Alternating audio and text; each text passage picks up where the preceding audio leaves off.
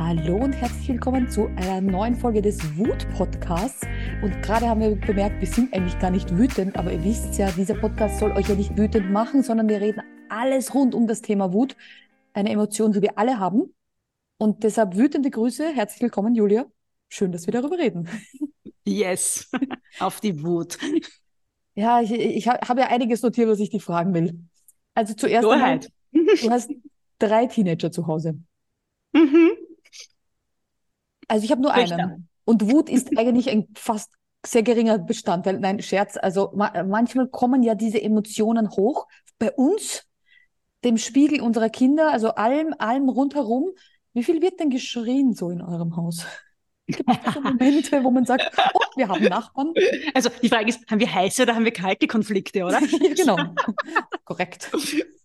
genau, äh, also ich gehe so, also gestern in der Früh war es soweit, wieder mal, ja. Sonst, es wird eigentlich relativ wenig geschrien, aber das heißt ja nicht, dass die Wut nicht da ist. Also ich habe Nein, das nein. gesagt, mit warm und kalt, das sagen so diese, aber wenn es dann wieder mal so ist, dann muss ich die Tür zuhauen, zuzuhauen, wir jetzt eher nicht, weil genau, andere Saison, sondern einfach mal diesen, diesen Blärer loslassen, ja. Und Genug einfach denken, genug. das doch nicht, ja.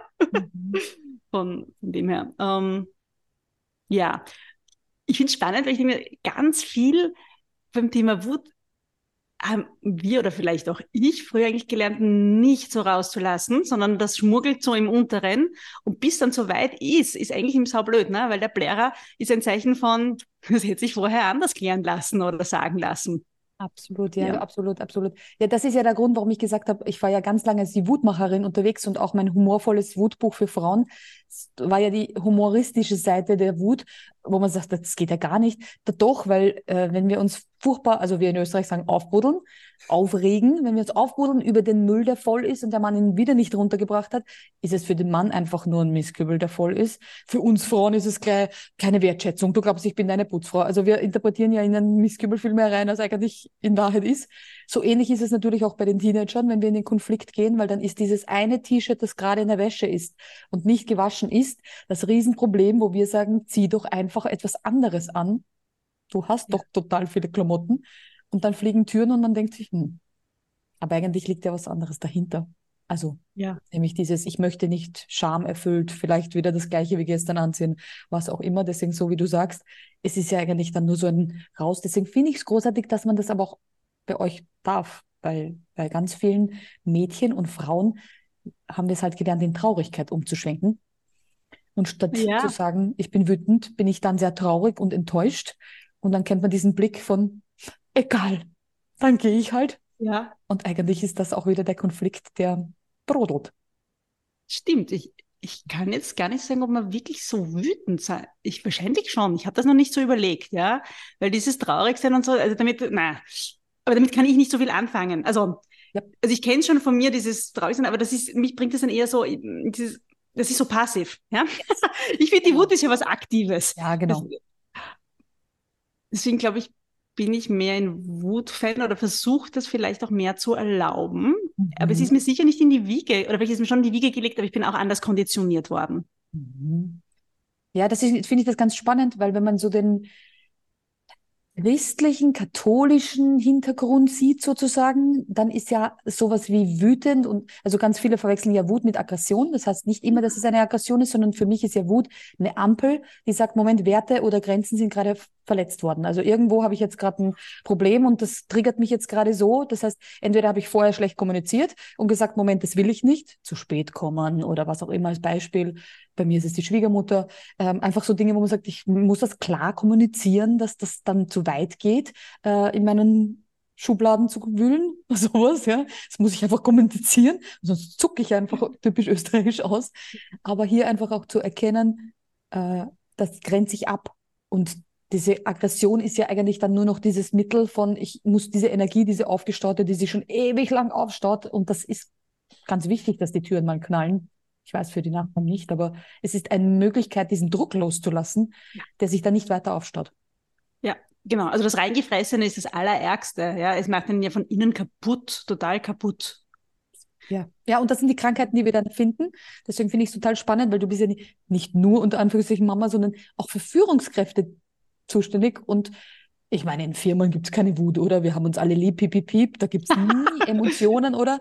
Du darfst als Führungskraft nie wütend sein und du darfst als Mitarbeiter nie wütend sein. Also zumindest in der Be Begleitung der Firmen, die ich hatte, hat man nicht so viel Wert auf Emotionen gelegt. Deshalb hat man mich gerufen. Aber wie siehst du das in deiner täglichen Arbeit?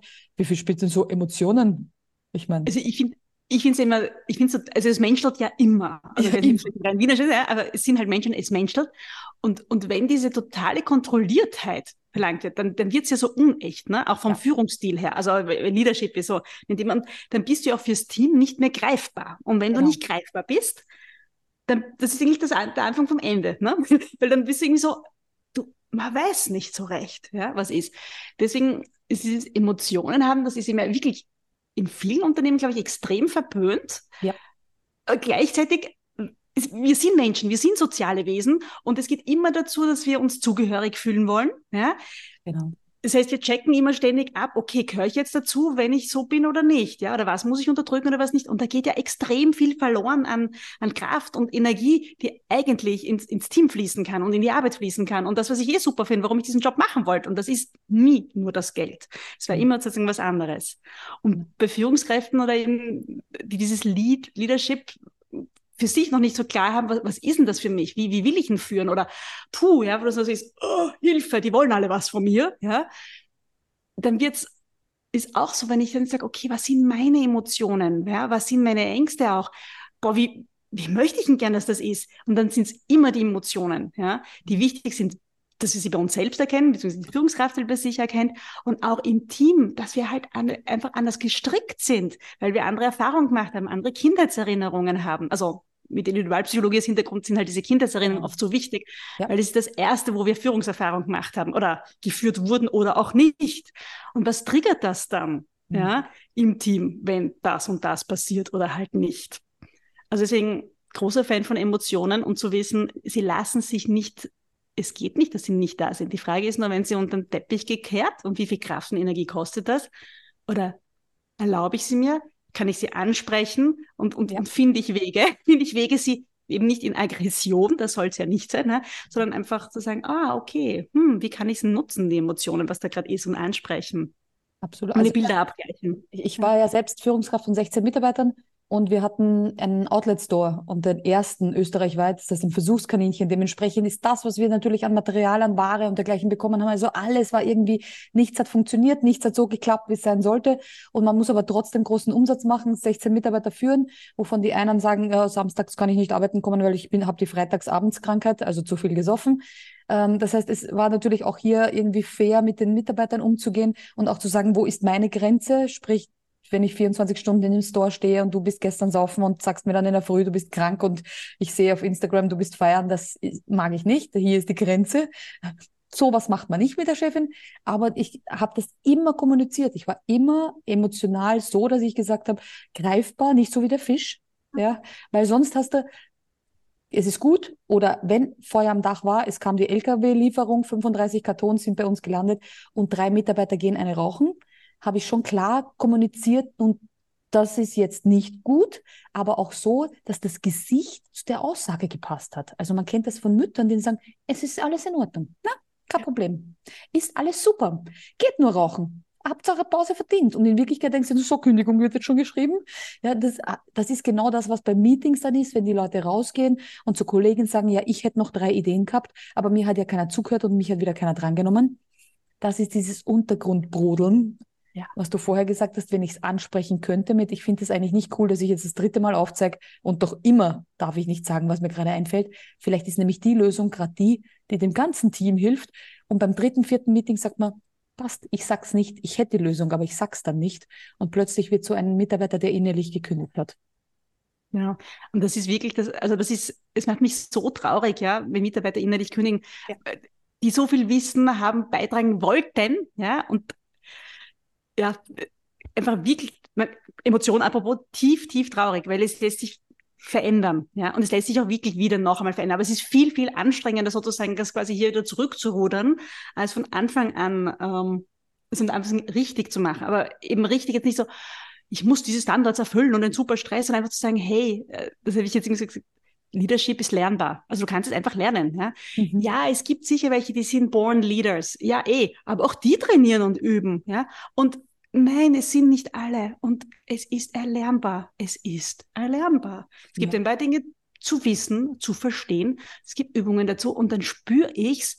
Und ja, dann okay, es ist lernbar. Ja? Und das macht echt einen Riesenunterschied, weil die Kraft und die Energie und was das kostet, ja, also mein Unternehmen kostet, aber auch einen persönlich kostet, wenn es nicht läuft, ja, mhm. das ist enorm. Ja? ja. Also, das ist mir eh alle, ja. also nicht, bin mit Zahlen nicht so, aber es ist einfach, ja. Vor allem ums Menschliche. Also das finde ich eigentlich das Ärgste sozusagen. Das tut mir am meisten weh. Ja, wenn wir überlegen, wie viele Menschen äh, in der Arbeit sind, die ja mehr Stunden mit Arbeitskollegen und dem Arbeitsumfeld verbringen als zu Hause, ist ja natürlich das ist auch wichtig, weil viele kennen das vielleicht. Man nimmt diese Emotion dann von der Arbeit mit nach Hause und plötzlich ist dann das arme Meerschweinchen das, was immer so viel Dreck macht. Und das ist eigentlich noch gar nicht das Thema. Das heißt auch die, die dann sagen, ja, ich spüre zwar diese Emotion, aber ich, wenn ich das in der Firma rauslasse, bin ich morgen gekündigt. Das heißt, diese Angst im Hinterkopf, wenn ich sage, was mich stört, hat das immer zur Folge, dass ich gekündigt werde, ist so ein tiefer Glaubenssatz, der aber auch berechtigt in manchen Unternehmen ist. Ich möchte hier nicht sagen, macht's das alle und übermorgen mhm. sind dann die Podcasthörer alle arbeitslos, sondern tatsächlich diesen Raum zu schaffen, als Führungskraft zu sagen, auszusprechen, was einen gerade stört, ist wichtiger, als es im Hintergrund brodeln zu lassen, wo die Mitarbeiterin sagt, ja, jede Woche haue ich mir mein Knie an der blöden, wenn ich Schreibtischlade an, weil das einfach beschissen ist, anstatt dann einfach zu sagen, können wir da eine Lösung finden, damit ich mir nicht immer wehtue. Genau, einfach weil dieses mit nach Hause nehmen und auf anderen Terrains ausspielen, das Ganze, was aber nicht hingehört. Da kann es auch nicht gelöst werden übrigens. Ja? Das ist. Ja, das stimmt. Ja, ich habe tatsächlich noch eine Frage, die mir äh, sozusagen unter den Nägeln brennt, nachdem du so eine Globetrotterin bist und in so unterschiedlichsten Ländern warst. Und ich sage jetzt mal, ich schmeiße da so ein paar Klischees in den Raum, was das Thema Wut oder Wut im Alltag oder sowas betrifft. Der Kanadier ist der Holzfäller, der allen ins Gesicht wirft, wie es ihm geht. Wie war das so in Vancouver? Sind die so, dass man sagt, ja, dass dadurch, dass es ein bisschen kälter ist, man muss ein bisschen Feuer haben und rauslassen? Oder sagst du, die sind die total introvertierten Menschen? Ja. Also ich, genau, ich, ich, erinnere mich sozusagen wirklich da an die WG, in der ich gewohnt habe, am Campus, ja, mit, das war mit ähm, einer Kanadierin, also zwei Kanadierinnen. Eine war eine First Nation, ja, mhm. eine, eine nicht First Nation mhm. Kanadierin und eine Japanerin habe ich zusammen gewohnt. Ja. Und die Kanadierin, mit der ich war, die, na, die hat, sie war direkt, aber die war total liebevoll direkt. Mhm. Es war ähm, sehr warm, war nicht konfliktscheu und ja, aber ich weiß jetzt nicht, ob ich das auf alle Kanadier umsetzen kann. Nein. Auch in dem Zusammenhang auch zu sagen, es waren MBA-Kurse dort und es waren extrem viel internationale. Es waren in meinen Kursen waren vor allem Chinesen auch extrem viele, ja, und äh, gar nicht so viel Ursprungskanadier. Na, was machen die Chinesen? Was, was auch immer ein Ursprungskanadier ist, ja, jetzt muss man auch sagen. Den, jetzt kannst du nicht den Open Loop lassen. Wie waren die Chinesen drauf? Was, was, wie waren die Chinesen drauf? Extrem kontrolliert, extremst mhm. kontrolliert. Also das ist vielleicht das, was eben mehr heraussticht noch. Wahnsinnig kontrolliert, total faktenorientiert, ähm, leistungswillig und bereit. Bin ich auch, war ich damals noch viel mehr als jetzt. Aber das war sehr eingekastelt und emotional extremst kontrolliert. Ähm, nur nicht da aus der Reihe fallen, nur nicht irgendwie anecken, nur nicht was Kritisches sagen oder fragen. Ja. Haben gar nicht vor, ja. Das wird politisch im Hintergrund. Ja, die, die, was, was machen wir? Wir springen, wir springen von Kanada nach Norwegen. Noch bleiben wir nördlich. In Norwegen eine sehr, sehr klare Kommunikation. Mhm. Wenig Worte, also auch in E-Mails zum Beispiel, da, da, dieses ganze Geplänkel, was wir im Deutschen haben und ich glaube im arabischen Raum, soweit ich das weiß und im indischen, da weiß ich es ganz sicher, mhm. noch viel blumiger, bis man endlich zu dem kommt, worum es eigentlich geht, was man nicht fragen möchte, aber vielleicht doch sollte, mhm. ist in, in Norwegen direkt. Da wird nichts herum ein E-Mail, ein Satz. Bei uns denkst du, ist das unhöflich. Ja? Das ist nicht unhöflich, das ist effizient und das ist das, was jetzt dran ist. Also sehr, sehr schlicht. Ja? Mhm. Von dem her. Gleichzeitig Emotionen, du kannst schon sagen, eher so, äh, gibt es ja nicht umsonst den Spruch und ich habe da so ein Cartoon gerade vor Augen mit einem Buch, das ich hatte, wenn der Alkohol fließt, dann äh, fließen auch die Gefühle.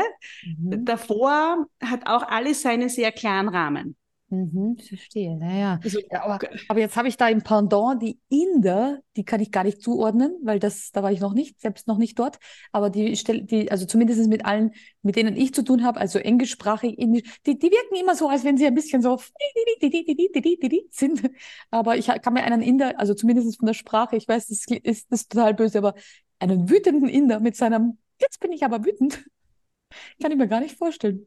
Nein, also mir fällt, also mir fällt sozusagen, ich weiß nicht, wie sehr es erlaubt ist, wütend zu sein, glaube ich, innerhalb einer Familie, das weiß ich nicht. Aber ich habe schon sehr wütende Busfahrer erlebt und sehr wütende mhm. äh, Autorickscha-Fahrer, also die wirklich wütend waren und genau, also wird ja auch sonst gespuckt, das hat nicht immer was mit Wut zu tun, ja, aber schon erlebt. Also da fallen mir jetzt vor allem wütende Männer ein, muss ich sagen. Ja, ja, ja, ja verstehe. Gar nicht wütende Frauen, aber wütende Männer aber eher sozusagen mehr so Dritten oder gegenüber, mhm. jetzt nicht innerhalb des Konstellation. Was in Norwegen zum Beispiel nochmal so gar nicht. Das ist immer sehr freundlich, mhm. klar, nur nicht da anstreifen. Wut ist gar nicht akzeptiert. Mhm. Ja. Genau. Also in Indien ist, mir fallen jetzt wirklich diese Beispiele von auf der Straße ein, die ich mich erinnere, ja, wo du herum diskutierst und so weiter. Ja, ich dachte nämlich tatsächlich, deswegen finde ich das toll, dass ich dich da fragen kann, weil ich dachte, als wir nach Spanien ausgewandert sind, da wird sozusagen viel impulsiver auf der Straße. Also ich habe mir die wütenden Autofahrer vorgestellt, die dann stehen bleiben und aus dem Vor und es ist hier so liebevoll, also auch im Straßenverkehr, wo man dann sagt, du hast eine enge Fahrbahn, eigentlich passt nur ein Auto, das heißt, es kommt dir eines entgegen. Bei uns in Österreich wird geflucht. Jeder fährt auf Stoßstange, Stoßstange schreibt, du musst zurückschieben, ich muss zurück, ich war zuerst in der Gasse. Also eher dieses Konflikt mit, was ist Recht? Wer hat jetzt eigentlich die, also da, und in Spanien, es bleiben beide stehen, beide machen Lichthupe, beide zeigen, komm, fahr du, nein, fahr du. Also es ist so anders, als es vom Klischee her, dass die Spanier da jetzt total impulsiv, also diese, äh, da lassen die alles raus. Das in Frankreich auch, ja. Also Südfrankreich bin ich auch Auto gefahren, wie ich damals dort war. Also aktiv in Indien bin ich nicht selbst gefahren, ja. Mhm. Und ich habe mir auch gedacht, aber das war so anders. Also da ging es darum, also das hat viel besser funktioniert, aber es ging nie ums Recht haben. Die Frage war nur, wie kann das jetzt da funktionieren? Ja, mhm. wenn die Stoßstange, es waren noch andere Zeiten, die wurden auch noch mehr verwendet und so. Ja, und man hat sich schon mal ein bisschen aufgeregt. Aber eigentlich ging es nicht darum, nicht zu sagen, wer hat Recht und ich bin doch der Rechtskommende und wieso hast du nicht, sondern wie geht's? Wie, wie, wie kann es gehen? Ja? Und in Indien war es eher sozusagen im Verkehr, weil mir es noch einfällt, impulsiv schon, na, wer ist das Größere? Mhm. Wer fährt zuerst? Das ist auch ganz einfach. Das ist auch geklärt. Und Hupen ist wichtig, weil Hupen heißt nicht, ich hub dich an, du Trottel, sondern Hupen heißt, ich sag dir, Achtung, hier komme ich. Ich ja, warne ja. dich. Ja, das, das finde ich so spannend, weil tatsächlich äh, in meiner ersten YouTube-Reihe zum Thema Wut hatte ich einen äh, Spanier, der gesagt hat, nö, ich gehe auf den Fußballplatz und dann ist eigentlich alles wieder, also der hat gesagt, er, er lässt so, wenn so ein Tag so richtig anstrengend ist, bevor er nach Hause geht, geht er lieber auf den Fußballplatz. Und ich hatte aber eine Chinesin, die gesagt hat, sie war in einer Mädchengang und hat andere verprügelt. Das heißt, diese Klischees von total zurückhaltend, hat sie gesagt, nein, nein, bei uns gibt es auch Bandenkriege und sonst was, was man nicht glaubt, weil man glaubt, das ist viel zurückhaltender. Wenn man sie so trifft, denkt man sich, hm, kann kein Wässerchen drüben. Den Spanier, der aber impulsiv redet und sehr extrovertiert ist, der sagt, ich gehe Fußball spielen, nachher schwitze ich, dusche ich und es ist erledigt. Also es ist so herrlich, wenn man sich auch so Länder auf der Welt vorstellt, wo man sich denkt, der Norweger haut vielleicht am Tisch und sagt, jetzt ist aber Ruhe. Und dann sagt sie, nein, das macht er nicht. Wie schön das ist, wenn man die Welt bereist, oder? Also an ja. alle da draußen, die zum Thema Wut, es ist nicht in jeder Generation, also es wird nicht in jedem Land gleich erzogen und vorgelebt. Genau. Und was darfst du und wie, wie und ist es laut oder ist es leise oder mhm. das sind auch die Codes irgendwie, ja? Da kann ein Blick reichen. Also ich meine, wir sind Mama. Genau. Bei uns reicht ein wissen. Blick. Wir es, reicht, ein... es reicht ein ja. Mhm. Mhm. Mhm. Reicht schon und die Kinder wissen, oh shit. Oder ein Om im richtigen Tonfall. das ist richtig. Ja, sehr, sehr herrlich. So einen multikulturellen Wut, äh, Wutfolge habe ich noch gar nicht gehabt. Finde ich herrlich. Danke, dass ich dich da ausquetschen konnte aus deinen Erfahrungen zu diesem Thema in anderen Ländern weil ich finde das immer spannend, weil ja für mich ähm, der Grund, warum wir wütend werden, eben ist, wenn Grenzen und Werte überschritten werden. Und die haben wir überall. Und nachdem ja auch der Dalai Lama ein Buch geschrieben hat zu seiner Wut und man sich denkt, das muss doch der sein, der immer um in sich ruhend ist. Und er sagt, nein, auch wenn bei ihm Werte oder Grenzen überschritten worden sind, wird auch ein Dalai Lama wütend. Er wird jetzt niemandem gegenüber ausfällig oder aggressiv oder dergleichen, aber er empfindet es genauso, hat viel schriftlich aufgeschrieben und sich das von der Seele geredet oder versucht in Handlung zu kommen und gesagt, wenn Ungerechtigkeit auf der Welt ist, dann schauen wir, dass wir diese wieder lösen. Deswegen finde ich, so wie du gesagt hast, äh, die Angst, um jetzt zu deinem Buch noch zu kommen, die Angst, die uns ja lähmt und zurückzieht, aber diese Tigerstreifen und dieses nach vorne gehen glänzend, äh, machtvolle, auch selbstermächtigende, ist ja total wertvoll. Deshalb erzähl uns noch sehr, sehr gerne äh, von deinem Buch, damit die Leserinnen auch wissen, auch hier ja. hast du ein, ein Tier genommen, das nicht sagt, oh, könntest du bitte tot umfallen, sondern der kann auch, also die Tigerin, die kann auch schon mal fletschen, dass man sich denkt, oh, Tschüss. Genau, also die, genau, die Tigerin ist sehr symbolisch in meinem Buch, aber nicht so symbolisch, sondern sehr konkret, ne? weil also eben, die kann die Zähne fletschen, die kann einen ordentlichen Brüller von sich geben, die kann auch ganz majestätisch, ewig, ganz ruhig daliegen. Mhm. Ja, und abwarten, aber weil sie weiß, ich throne hier, das passiert jetzt so, wie ich das gerne in meiner Welt möchte. Ja? ja. Genau. Und sich das halt auch so erschafft. Mhm. Ähm, deswegen ist es mutig, magisch, mächtig, das Buch. Und ne, wenn du bei, bei Wut das W umdrehst, dann hast du ja das Wort Mut. Und das hab, eine Zeit lang habe ich damit auch gespielt. Im Buch mache ich es nicht, aber ich mhm. finde, das ist, da steckt eben ganz viel drinnen. Ja? Das, und oft ist es so, wir müssen diese Wut spüren, damit wir den Mut haben, wirklich was zu verändern. Ja? Und auch eine Wut manchmal über uns selbst. Mhm. Also bei mir, ich habe zwei Dinge im Buch auch angesprochen, Situationen, die sich für mich sehr unangenehm angefühlt haben, also körperlich und einmal an der Grenze eben zum Burnout und mit fast gelähmtem Gesichtsnerv und das andere bei Panikattacken, die aufgekommen sind. Und ich war letztendlich, muss ich sagen, nicht das erste Mal erkannt habe, boah, ich bin eigentlich auf mich selbst so wütend. Wie konnte mir das passieren? Wieso mhm. habe ich das zugelassen? Wieso habe ich meine Grenzen so weit überschritten? Warum habe ich nicht anerkannt, was ich eigentlich, nicht nur eigentlich, sondern tatsächlich und wirklich und eben nicht nur eigentlich mhm. brauche und will? Ähm, war diese Wut total heilsam dann. Ja? Und ich habe diese Wut gebraucht, sonst hätte ich es nicht verändert. Und äh, deswegen verteufel ich die auch überhaupt nicht. Und auch im Buch, das ist wirklich ermächtigend, ja. Aber lasst auch diese Wut durch und überhaupt diese Gefühle zu sagen, wow, ich habe das und ich lasse die jetzt auch zu und durch mich durch und dann geht's weiter, anstatt die schön brav unterm Deckel zu halten und dann brodeln die dahin. Das ist so schön. Ja, also, Tatsächlich könnte ich das gleich als Schlu Schluss und, Schlusssatz und Plädoyer sehen. Deswegen vielen Dank, dass du das geteilt hast. Da kriege ich gleich Gänsehaut, weil genau das ist es, das zuzulassen, anzunehmen, durchzugehen und zu schauen, was war denn das, was mich jetzt gerade so wütend gemacht hat. Äh, und vor allem die Wut auf uns selbst ist die toxisch, toxischste, was ich rauskriege. Ähm, und ich bin immer dafür, dass wir viel mehr annehmen, auch den Rahmen halten können, um nochmal den Bogen zu den Kindern zu schließen. Auch hier in Partnerschaften dergleichen auch mal auszuhalten, dass jemand sagt, ich bin wütend und ich höre mir an, warum und weshalb, damit das auch ausgesprochen werden darf.